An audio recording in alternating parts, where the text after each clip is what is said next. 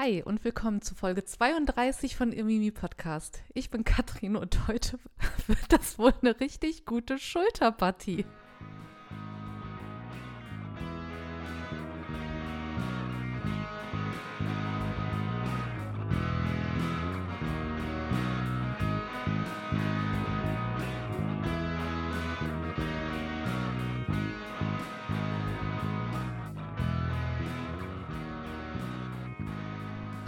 Hi und willkommen zu dieser Folge.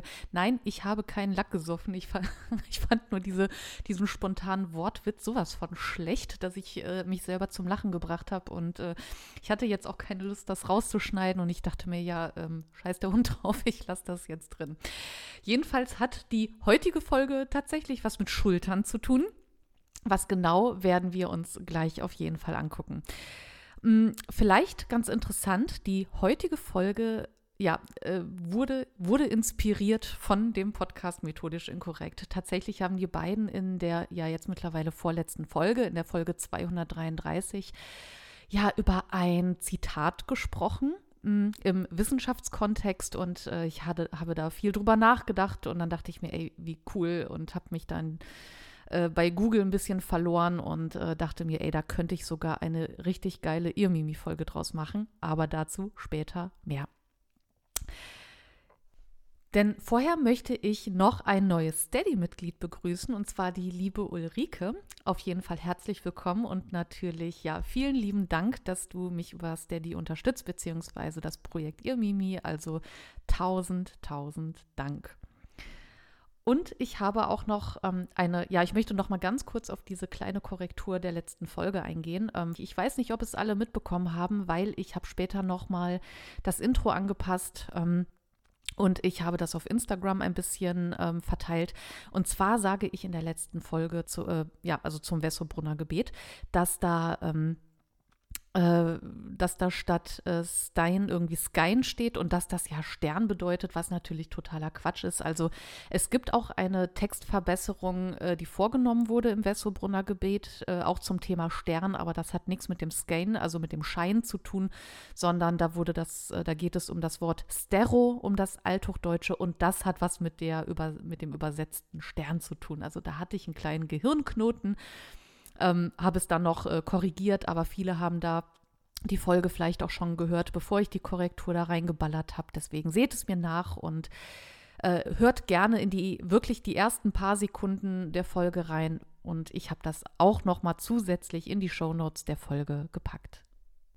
Ja, ansonsten kann ich hier jetzt so auf äh, so persönlicher Ebene gar nicht mal so viel erzählen. Also irgendwie, ähm, ja, habe ich es, also äh, wir haben jetzt den 24. Januar, während ich das jetzt aufnehme. Also die jetzt mittlerweile ist Sonntag, aber am 24. nehme ich es auf und ja, irgendwie, ähm, musste sich alles noch so ein bisschen einspielen. Also ich habe da immer, boah, ich muss aber auch immer so richtig reinkommen, irgendwie wieder ins Arbeiten nach so einem Jahreswechsel. Keine Ahnung, dabei ist das ja echt einfach nur so eine von Menschen geschaffene künstliche Grenze.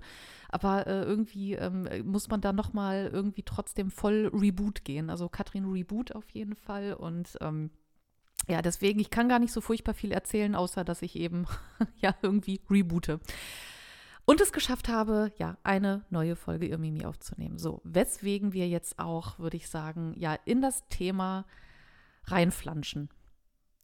Wie gesagt, äh, das zu dem Thema wurde ich heute inspiriert von meinen lieben Arbeitgebern von Methodisch Inkorrekt. Äh, Folge 233 von den beiden.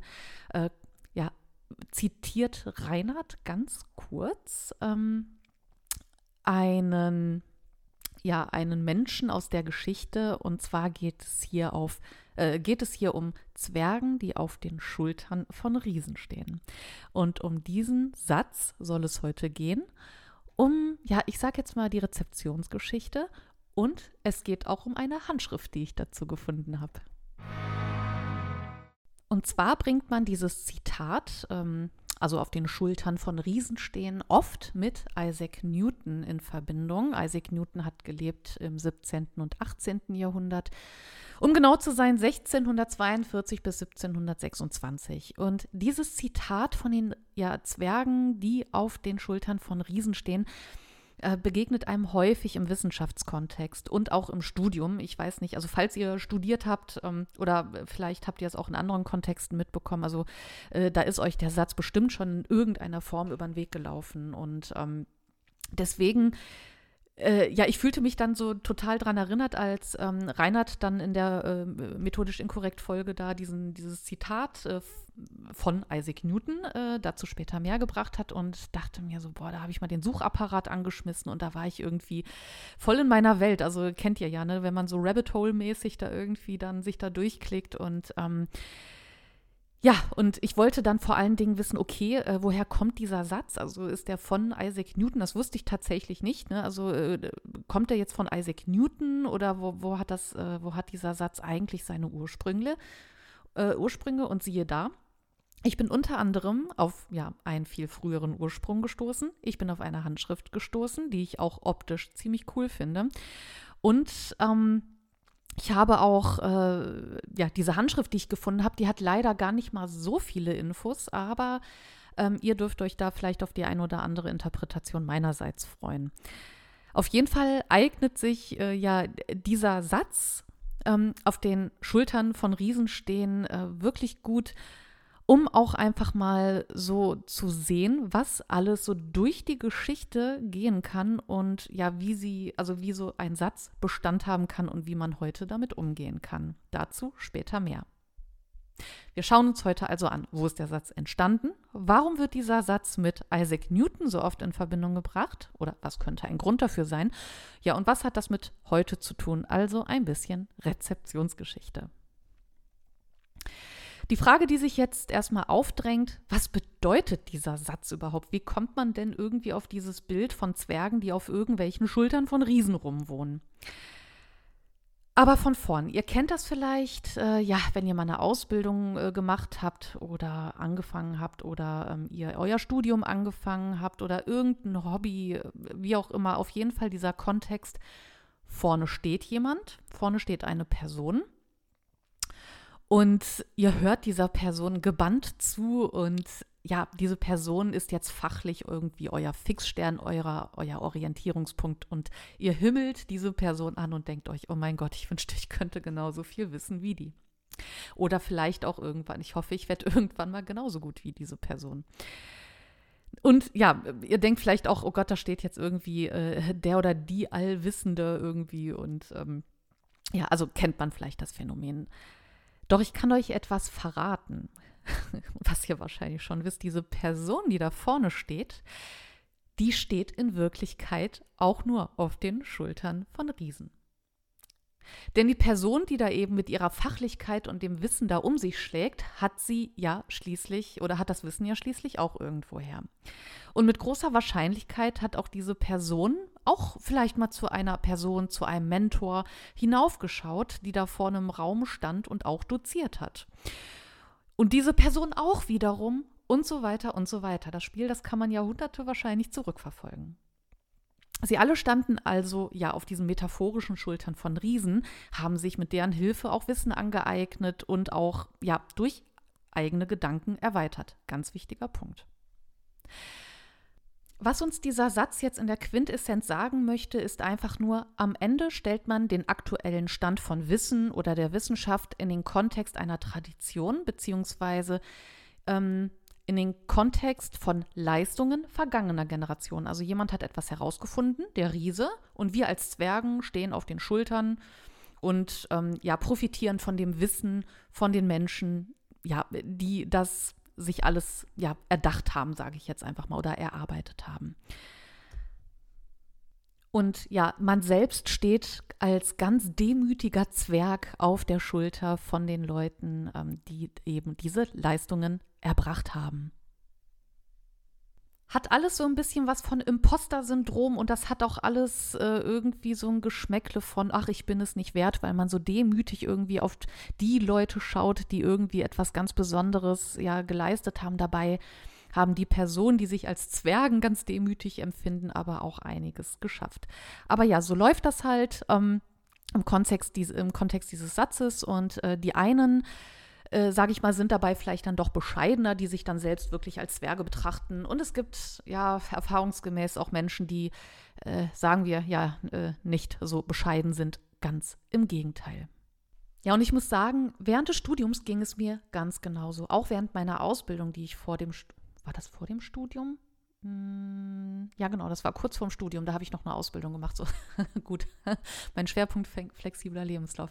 Ähm, nee, ich hatte das aber auch. Da war ich auch sehr, sehr, sehr anfällig für, dass ich wirklich dachte, da steht quasi Gott vor mir und ich war ganz demütig und ich dachte die ganze, also ich, das, ich war da auch irgendwie gar nicht selbstbewusst und dachte die ganze Zeit nur, oh Gott, ich bin, also jetzt mal übertrieben gesagt, ich bin ein Nichts und da vorne stehen irgendwie Allwissende. Aber also äh, kurze Fußnote, das sind auch nur Menschen, die kochen auch nur mit Wasser. So.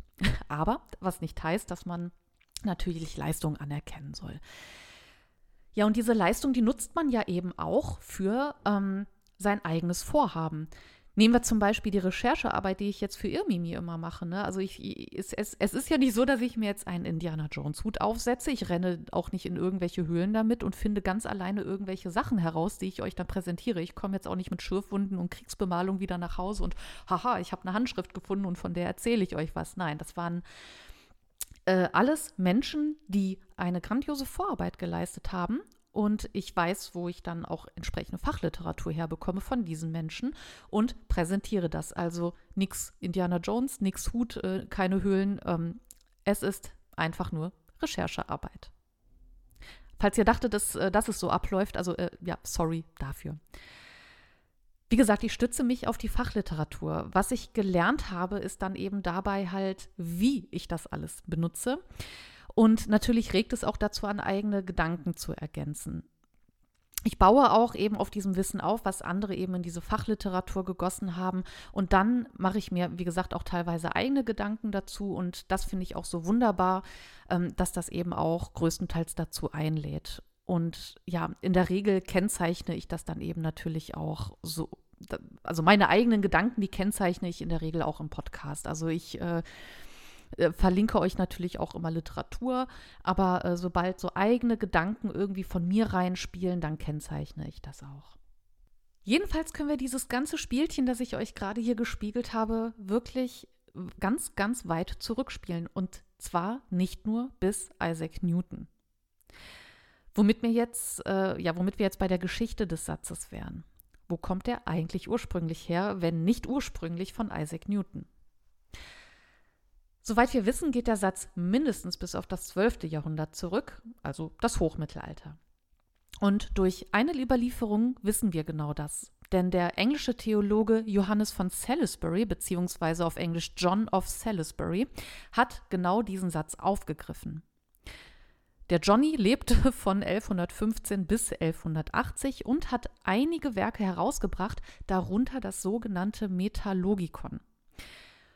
Da geht es ja viel um Bildung, Lehre, Lehrmethoden, Philosophie und so weiter. Also, und das ist quasi eine äh, narrative Geschichte der Logik. Hier gibt der Johannes ja umfassende Kenntnisse auch ähm, über Aristoteles Werk ähm, Organon, was so viel wie Werkzeug bedeutet. Und das ist eine ja, Schriftsammlung von Aristoteles, in der er eben die Kunst der Logik als Werkzeug der Wissenschaft beschreibt. Äh, kurze Fußnote, so viel zum dummen und finsteren Mittelalter. Mic drop, so. Jedenfalls, ähm, aber auch cool, ne? bei diesem Werk äh, von Aristoteles, äh, Organon, äh, muss ich immer an das Spiel Deponia denken. Ich weiß nicht, ob ihr das kennt. Das ist ein richtig, richtig gutes Point-and-Click-Adventure. Also ähm, da, da gibt es da gibt, auch so einen Planeten, der Organon heißt und da gibt es auch ein richtig geiles Lied zu. Aber also kurze Empfehlung, spielt das Spiel. Hat jetzt aber auch eigentlich gar nichts damit zu tun, musste ich nur dran denken. Jedenfalls in Johannes von Salisburys Werk Metallogikon hat er einen Menschen zitiert, und zwar Bernhard von Chartres. Das war ein Gelehrter und Philosoph, der ja auch stark vom Platonismus geprägt war, also auch eben sehr philosophisch geprägt. So. Den Satz, um den es geht, habe ich ja gerade schon gespiegelt. Jetzt lese ich euch erstmal wirklich das Original vor aus dem 12. Jahrhundert von Bernhard von Chartres aus dem 12. Jahrhundert und wiederum zitiert von Johannes von Salisbury auch aus demselben Jahrhundert. Ich zitiere. Nos esse quasi nanos gigantum humeris incidentis. Übersetzt, wir sind gleichsam Zwerge, die auf den Schultern von Riesen sitzen. Ja, und unseres Wissens nach stammt dieser Satz eben von dem Bernie, Bernhard Bernie, und wurde, wie gesagt, von Johannes zitiert in seinem Werk Megalogikon.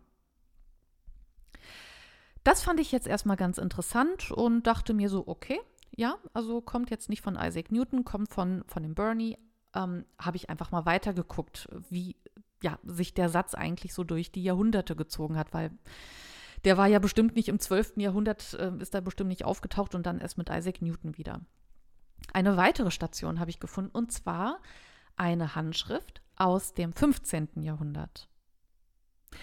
Und diese Handschrift ist eigentlich auch ziemlich spannend und optisch, ja, ansprechend weiß ich nicht, das muss jeder für sich selbst wissen, aber ich finde die auf jeden Fall sehr, sehr cool.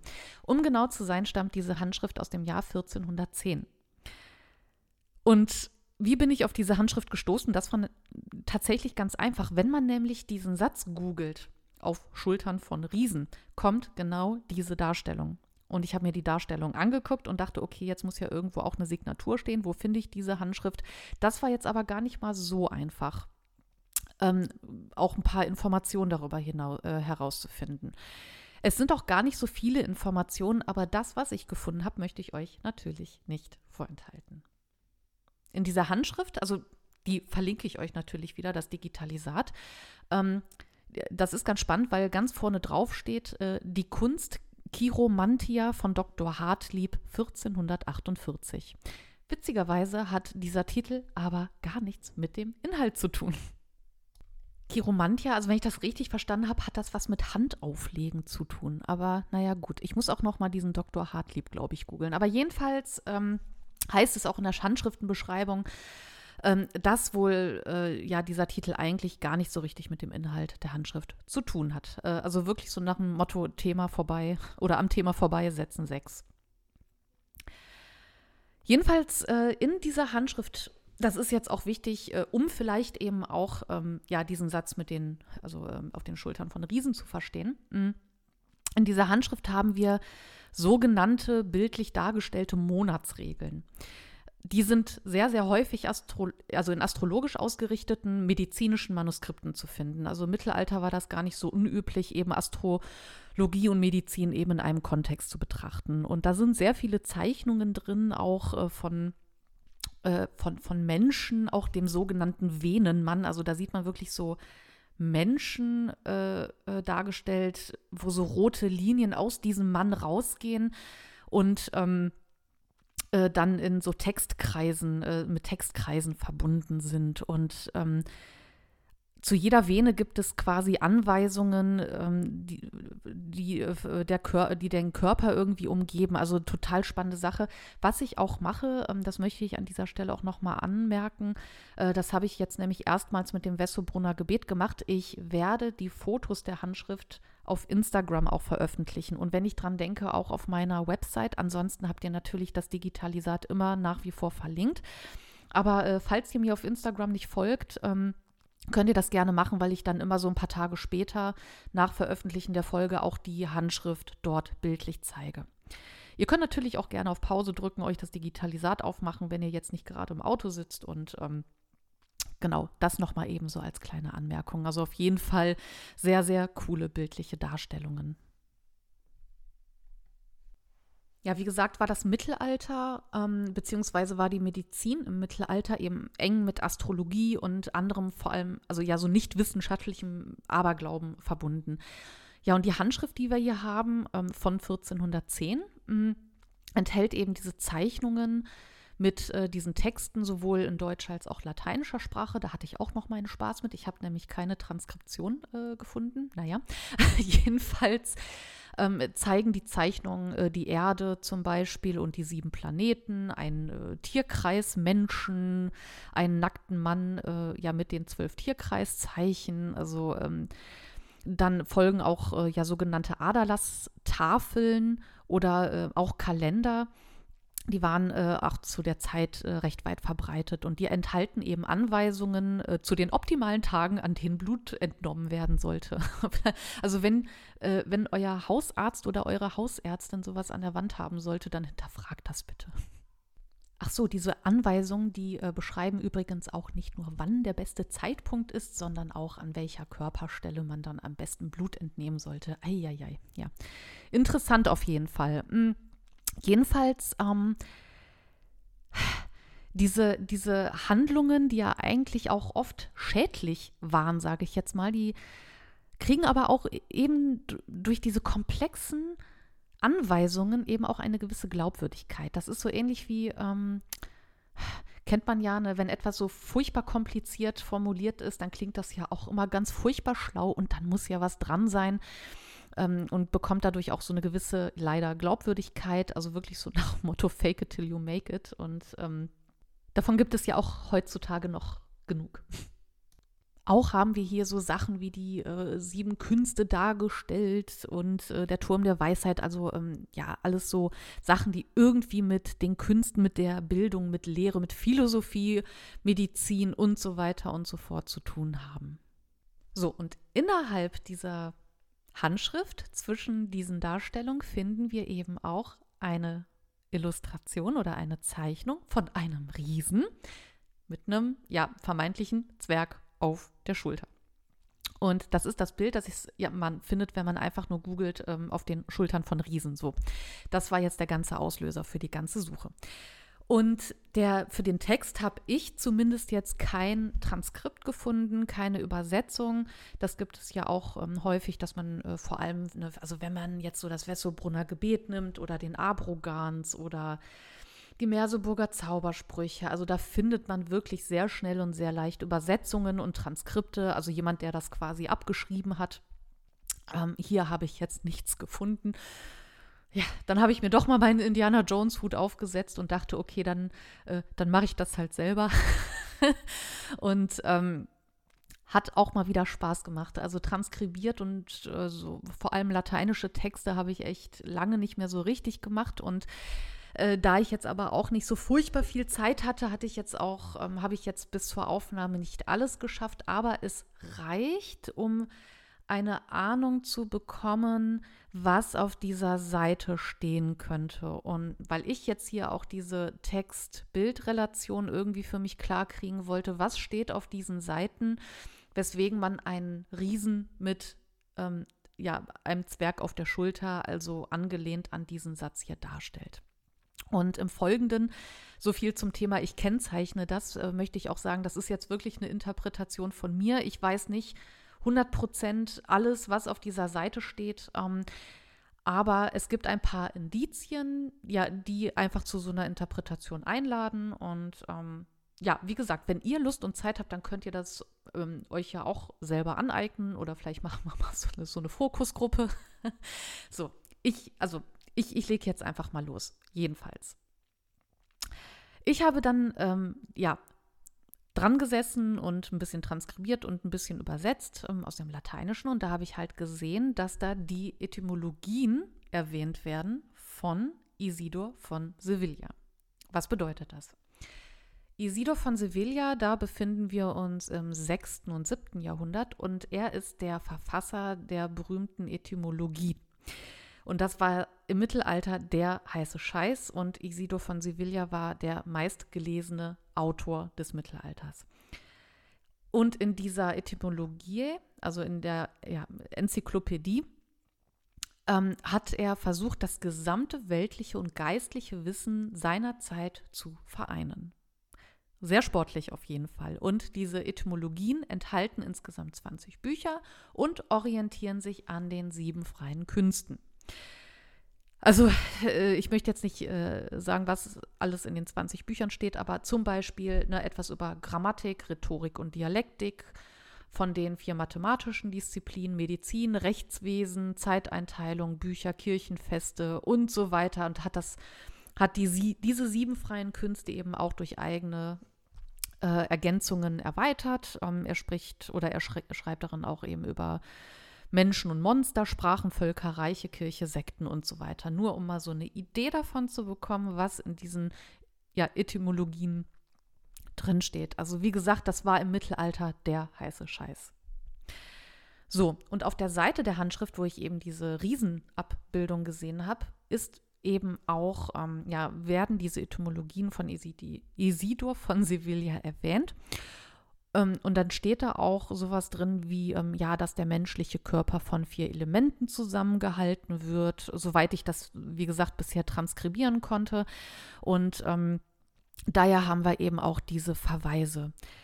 Was hat das jetzt mit den Riesen zu tun? Hm, ihr könnt euch das vielleicht denken, ähm, wenn, also wenn wir jetzt diesen Satz nehmen und mit dieser Metapher auf den Schultern von Riesen stehen und ich bin nur ein kleiner Zwerg, äh, wer eignet sich da eigentlich als Riese nicht? Ja, da, da kann sich ja keiner besser eignen als Isidor von Sevilla, als der Gelehrte und der heiße Scheiß des Mittelalters. Also Isidor von Sevilla wird hier vielleicht als, also, ja, Riese betrachtet und der Verfasser dieser Handschrift oder derjenige, der diese Handschrift illustriert hat und das Wissen darstellt, ähm, ist der Zwerg, der auf den Schultern von Isidor von Sevilla steht. Also wenn man nicht Isidor hier heranzieht als Riesen, wen the fuck denn sonst? Also wie gesagt, das ist jetzt einfach nur so von mir eine erste Interpretation. Ich versuche in den nächsten Wochen, wenn ich Zeit habe, ähm, weil diese Woche ist echt knapp bei mir, deswegen mache ich heute auch schon die Aufnahme. Ich habe es leider nicht geschafft, ähm, das komplett zu transkribieren, aber vielleicht mache ich das jetzt mal so für mich als Abendprojekt einfach mal so ein bisschen. Und ich lade euch natürlich, wie gesagt, auch dazu ein, das gerne zu tun. So, jetzt haben wir diese Handschrift aus dem 15. Jahrhundert, die auch diesen Riesen darstellt. Aber wie gesagt, wird dieser Satz eben häufig mit Isaac Newton in Verbindung gebracht. Und ja, warum ist das eigentlich so? Und hierzu habe ich eine mögliche Erklärung gefunden, die auch recht plausibel klingt. Also Newton schrieb auf Englisch den folgenden Satz. If I have seen further, it is by standing on the shoulders of giants. Zu Deutsch, wenn ich weitersehen konnte, so deshalb, weil ich auf den Schultern von Riesen stand. Und das hat er geschrieben in einem Brief 1675 an einen seiner Kollegen, den er eben über seine Entdeckungen zur Farbtheorie irgendwas geschrieben hat. So, ab diesem Zeitpunkt, innerhalb der 100 Jahre darauf, hm, sage ich mal, etablierte sich, und jetzt wird es eigentlich echt spannend, und etablierte sich nämlich ein System, das vor allem Studierende, ich hoffe es zumindest, kennen das Fußnotensystem, also diese Anmerkung am unteren Seitenrand. Denn noch bis ins 17. Jahrhundert haben wir sogenannte Marginalien oder auch Glossen und so weiter benutzt, also Anmerkung an den Rändern von Handschriften zwischen den Zeilen neben dem Text. Also hier haben wir sogenannte Paratexte. Und dazu habe ich auch mal eine eigene Folge gemacht, und zwar die Folge 11. Die heißt, glaube ich, zentrale Randphänomene. Hm, verlinke ich euch. Also da habe ich auch mal so äh, eine Folge zu gemacht, wie man eigentlich im Mittelalter so damit umgegangen ist. Äh, mit Anmerkungen und so weiter. Jedenfalls erfahren wir einen Umbruch, also weg von diesen Marginalien und von diesen Glossen in der Renaissance, in der Gelehrte selbst diese Aufgabe übernehmen, ihre Texte durch Anmerkungen zu erläutern und eben durch Verweisliteratur zu beglaubigen. Ab dem 17. Jahrhundert wird in Frankreich erstmals ja Note als Ersatz für den älteren, für das ähm, ältere Wort Glosse im Lexikon verwendet und ja, dann folgt eben die Einrichtung der Fußnoten ähm, beziehungsweise ähm, wer, wird die Fußnote hier allmählich eingeführt und findet nach und nach Verbreitung, bis sie eben, äh, ja, bis die Marginalien und die Glossen komplett ähm, ja, durch diese Fußnoten ersetzt werden. Und hier befinden wir uns halt in der Zeit von Isaac Newton und ab da ging es halt ab mit diesem Fußnotensystem. Was auch spannend ist, vorher hat man für das äh, Belegen, auch Belegen von Pizza, nein, für das Belegen auch lediglich den Autorennamen benutzt und keine Seitenzahlen weil man eben davon ausging, dass jeder diese Textstellen kennt, weil wir haben hier ja nicht allzu viele Gelehrte und Autoren mit Werken und also nicht so viele wie heute. Und man ging dann davon aus, dass man äh, die Werke kannte. Und Seitenzahlen hätten damals auch sowieso kaum Sinn gemacht, weil ja jede Handschrift etwas ja hochgradig individuelles war. Mm, also diese Handschriften, die wirklich von Hand abgeschrieben wurden und äh, jede Handschrift hatte auch ein eigenes Seiten- und Nummerierungssystem. Deswegen ist es auch äh, immer wichtig, heutzutage in die Ausgabe eines äh, Buches zu schauen, beziehungsweise anzugeben, um welche Ausgabe es sich handelt. Wenn du jetzt äh, zum Beispiel oder wenn ihr jetzt zum Beispiel Kafkas Die Verwandlung als Reklamausgabe lest, hast du ja eine Textstelle an einer ganz anderen Seite. Wenn du eine andere Ausgabe benutzt mit, was weiß ich, Schriftgröße 5000, also wenn jetzt irgendwie äh, neben dem Reklam irgendwie ähm, was weiß ich, die gebundene Ausgabe nimmst oder so, dann, dann verschiebt sich ja alles. Und dann macht ja auch äh, eine Seitenangabe keinen Sinn. Deswegen immer schön, ja, die ähm, Ausgabe angeben. Und heute ist das ja super wichtig. Ich erinnere mich noch äh, an die ersten zwei oder drei Semester Geschichtsstudium. Also da gab es immer Peitschenhiebe, wenn wir nicht 100 Prozent alles korrekt zitiert haben. Also da kann ich ein Lied von singen. Also die Peitschenhiebe waren ein Scherz, bitte nicht für voll nehmen. Naja, jedenfalls ähm, mit der Druckerpresse hat man jetzt eben eine Vereinheitlichung der Bücher und ähm, demnach eben auch einheitliche Seitenangaben. Und das ist ja auch äh, richtig klasse, wenn du als Autor auch einfach zielgenau belegen kannst, wo du dein Wissen her hast. Also zu der Zeit muss das unglaublich geil gewesen sein, als das dann so ja, aufkam, sage ich jetzt mal, und ähm, man sich da auch einfach beziehen konnte. Hinzu ähm, kam dann eben auch generell so ein kultureller Wandel in Europa und ähm, Großbritannien auch, äh, durch den immer mehr ja, erwartet wurde, dass Autoren eben auch ihre Quellen zitieren. Also das wurde immer mehr gefordert. Mit ja, Ende des 18. Jahrhunderts wurden dann auch ja, Fußnoten, wie gesagt, auch bevorzugt äh, anstelle von Marginalien. Vermutlich auch, dass sie einfach weniger Platz benötigen. Weil wenn man sich so diese, diese Randnotizen anguckt, das nimmt ja auch alles äh, Platz weg, auch diese Interlinearglossen, die dann zwischen die Zeilen gequetscht werden. So, und das war jetzt ein kleiner Ausflug. Ähm, aber was hat das jetzt alles mit Zwergen und Riesen zu tun? Nun, also man verweist jetzt so ganz wissenschaftlich auf das Wissen vergangener Pioniere und Gelehrte in einer, ja, ich sag mal, innovativen beziehungsweise in einer anderen Form und kann auch so die Arbeit der Riesen anerkennen und wertschätzen. Und vor allem ermöglicht das ja auch Leserinnen und Lesern, selbst Quellen zu erkunden. Also im Prinzip das, was wir heute genauso machen. Also was Studierenden heute den letzten Nerv raubt, ist, ja, ist eine historisch gewachsene Sache und das hat auch verdammt gute Gründe, wie ich finde, dass wir dieses System benutzen. Wobei man eben auch sagen muss, ähm, früher war das wahrscheinlich auch nicht so haarsträubend wie heute, weil es damals eben auch nicht so viele Autorinnen und Autoren wie heute gab. Ja, witzigerweise bin ich auch auf einen Aufsatz gestoßen von einem Doktoranden aus dem Jahr 2017. Ähm, der müsste, weiß ich nicht, müsste der seinen Doktor jetzt mittlerweile haben? Gute Frage, muss ich mal nachgucken. Jedenfalls ähm, hat er in diesem Aufsatz darüber geschrieben, ähm, dass, dass wir eine neue Metapher bräuchten. Also dieser, also er kritisiert diesen Satz auf den Schultern von Riesen stehen und dementsprechend heißt sein Aufsatz auch I don't stand on the shoulders of giants, was ich absolut witzig finde. Jedenfalls ähm, ja, kurz zusammengefasst sagt er, dass es sich heute mehr um ein Crowdsurfen als um ein ja, Rumwohnen auf irgendwelchen äh, Riesenschultern irgendwie handle. Ich habe mal einen Teil des Aufsatzes übersetzt, den ich euch aber auch in den Shownotes verlinkt habe. Jedenfalls schreibt er. Wenn es jemals eine Zeit gab, in der Einzelpersonen die Wissenschaft unabhängig voneinander vorangetrieben haben, so ist dies heute nicht mehr der Fall. Die moderne Wissenschaft ist ein Mannschaftssport und die Worte, die wir verwenden, sollten dies widerspiegeln und der immensen Zahl von Menschen, die zu ihren Entwicklungen beitragen, Anerkennung zollen. Zitat Ende. Finde ich auch super spannend. Ich glaube, das ist auch super viel Diskussionsmaterial. Also ich habe da auch ein bisschen für mich drüber nachgedacht. Andererseits bin ich jetzt auch nicht mehr in der Wissenschaft tätig und kann das heute wahrscheinlich auch gar nicht so furchtbar gut beurteilen. Aber wenn ihr irgendwie wirklich ähm, also täglich damit konfrontiert seid, ähm, dann schickt mir da gerne mal eure Meinung zu diesem Satz oder zu diesem Aufsatz.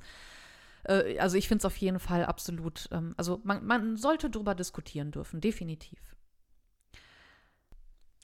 Also der Satz ist bis heute ja angekommen, hat sich einen Weg zu uns gebahnt und findet ja Aufmerksamkeit in einem Aufsatz von 2017. Was ich aber noch gesehen habe, und das ja, kennt ihr bestimmt auch, ich weiß nicht, ob ihr mal darauf geachtet habt, wenn ihr die Suchmaschine Google Scholar, Scholar, Google Scholar, mein Englisch ist ja ganz wunderbar, ähm, anschmeißt, dann, also das ist eine Suchmaschine dann von Google, äh, speziell zu wissenschaftlichen Aufsätzen und so weiter, da steht unter dem Suchschlitz nämlich der Satz auf den Schultern von Riesen.